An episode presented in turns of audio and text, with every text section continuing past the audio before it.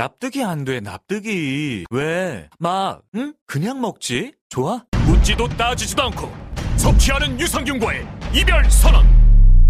미궁 유산균 사랑! 너를 위한 헌정 유산균. 나를 위한 적중 유산균. 매일매일 너에게. 빵빵한 너에게. 민감한 너에게. 약해진 너에게. 유산균 사랑 4종 출시. 지금 검색창에 미궁 유산균 사랑을 검색하세요.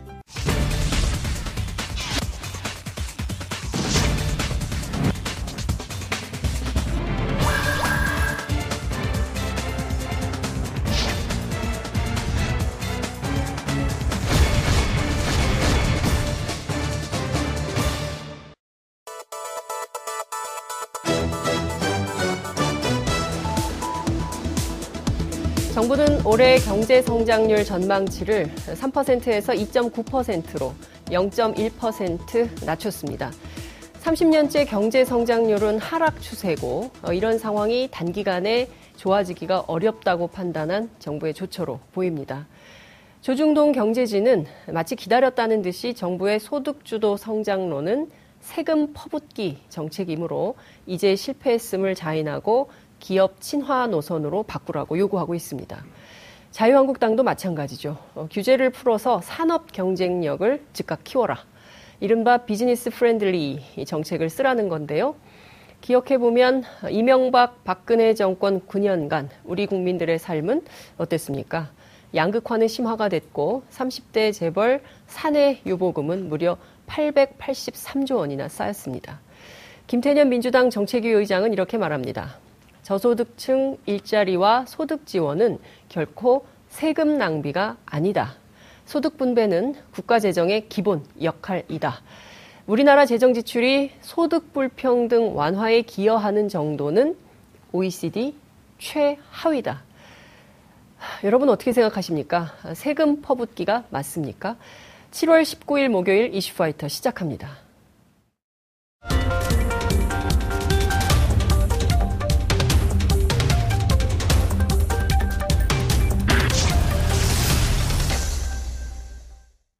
깨어있는 시민들이 꼭 알아야 할 알찬 브리핑, 깨알알 브리핑 시간입니다. 오늘도 어김없이 민동기 고발뉴스 미디어 전문 기자 자리하셨습니다. 어서 오십시오. 안녕하십니까. 예, 세금 퍼붓기가 맞습니까? 아닌 것 같습니다.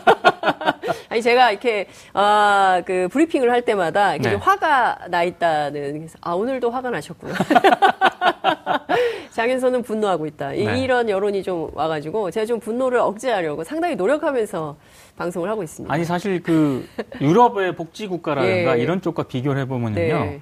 한국은 아직 복지 정책을 제대로 시행도 안 해본 그런 나라 가운데 싶... 하나거든요. 그러니까요. 제가 드리고 싶은 말씀. 지금 이 정도 가지고 지금 마치 세부 세금 퍼붓기다라고 예. 얘기를 하는 거는 네. 아무리 한국의 보수 진영이라고는 하지만 예. 좀 지나친 정치 공세라고 생각을 그러니까 합니다. 너무 심하죠. 그러니까 이 여전히 이분들은 낙수 효과에 기대고 있는 겁니다. 그래서 그거는 이미 미국이라든가 예, 이런 곳에서도 예, 효과가 사실상 없다고. 지금 없는 것으로 예. 결론이 났거든요. 그 스티글리치도 그런 얘기를 했고 네. 심지어 교황도 그렇죠.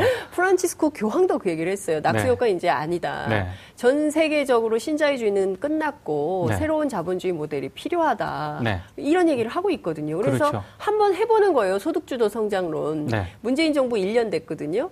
그리고 최저임금 오른 지 이제 6개월 됐어요. 네. 그런데 벌써부터 이거 실패했으니까 간판 내려라. 이렇게 요구하고 있는 거거든요. 그리고 기업에 자꾸 기업하기 좋은 나라, 네. 규제 다 풀어가지고 그 네. 결과 세월호만 하더라도요. 어떻습니까? 예? 벌어지지 말았어야 될 사건들이 계속 벌어지고 있는 거잖아요.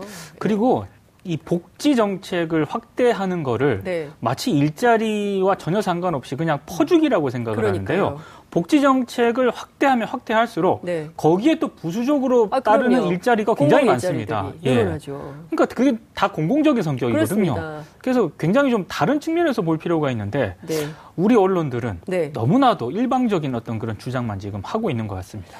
광고 때문은 아니죠. 그런 건 아닌 것 같고요. 문재인 정부가 문재인 정부가 싫은 건지 네. 아, 잘 모르겠습니다. 진짜 돈 때문에 왜... 그런 건 아니겠죠. 아니라고 설마, 저는 예? 생각합니다. 네? 대한민국 언론인들이 그렇죠. 광고비 받아가지고 자기 지갑만 빵빵하게 하려고 그러는 건 아니겠죠. 설마 그럴 리가 있겠습니까?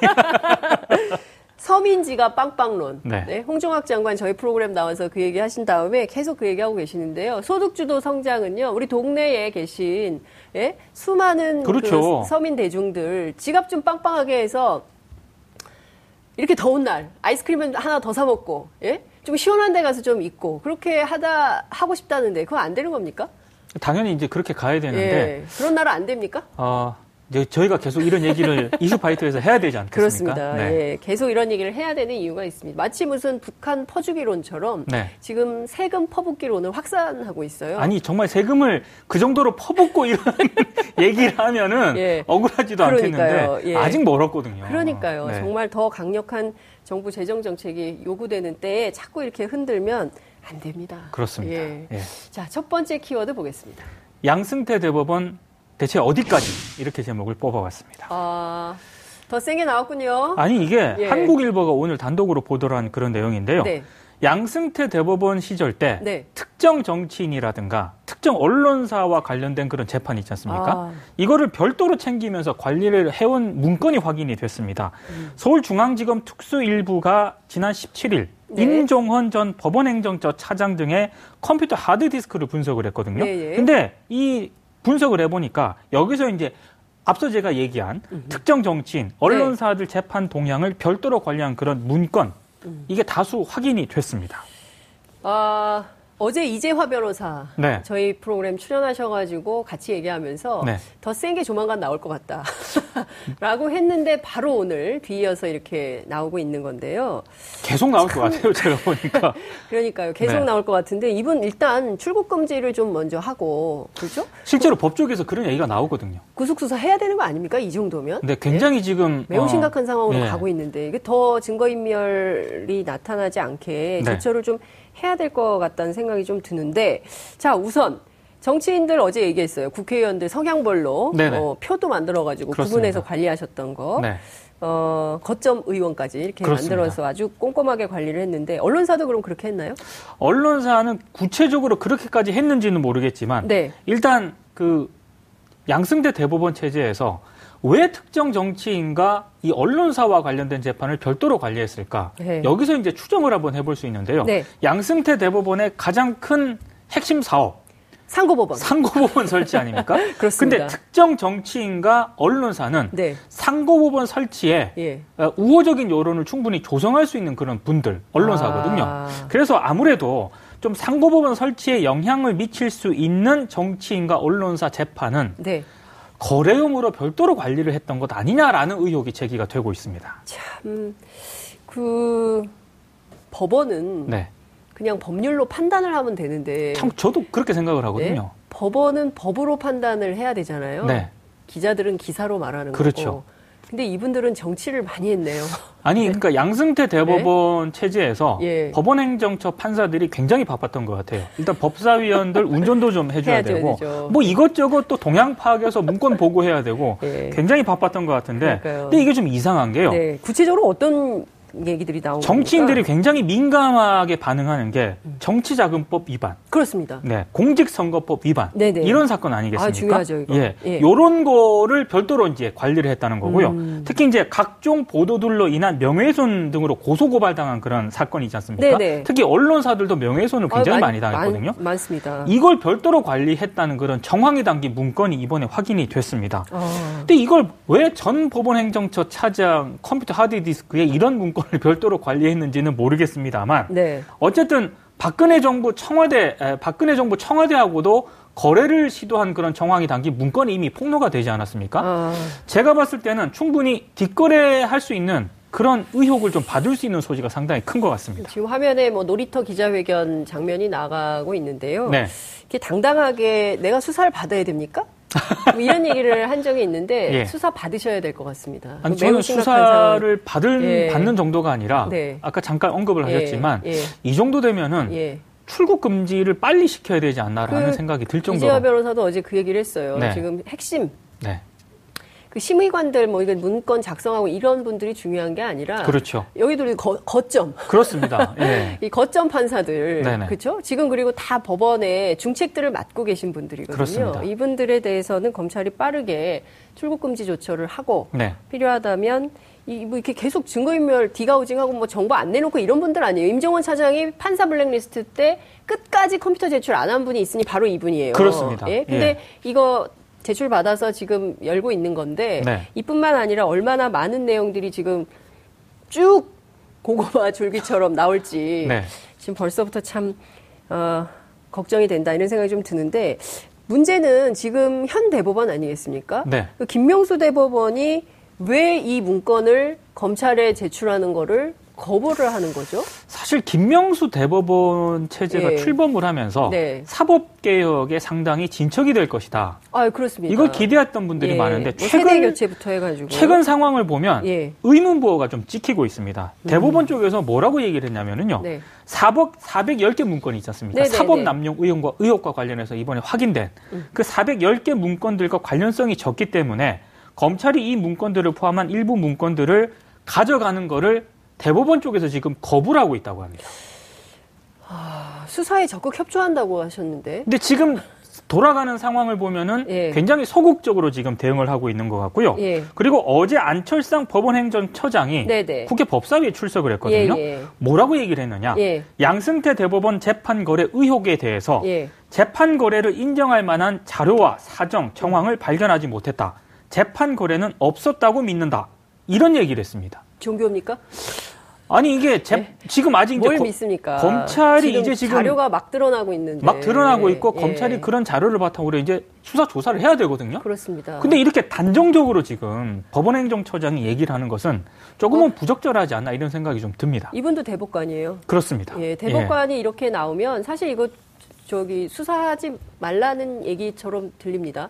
저만 그렇게 들리는 건가요? 그러니까 일종의 좀 재판부에 네. 이 사법부에 네. 어, 일종의 지침을 좀 내리는 것 같은 느낌을 제가 받았거든요. 근데 이러면 좀 곤란하다라는 생각이 좀 들더라고요. 제가 보기에는요, 그 우리는 성역이다. 네. 거로 어, 수사도 받을 수도 없고 함부로 법원에 대해서 검사가 어, 그리고 국민들이 문제 제기하는 것들은 받아들이기가 어렵다라는 네. 엘리트주의가 작동하고 있는 거 아닌가 싶습니다. 지금 이렇게 되면은요, 예. 검찰은 어떻게든 계속 수사 조사를 하려고 하거든요. 예. 근데 지금 사법부에서 이렇게 네. 뭐 선별적으로 본인들 예. 선별적 임의적으로 이렇게 자료를 자꾸 제출하려고 하다 보면 결국 검찰하고 법원 간에 네. 갈등이 생길 수밖에 없거든요.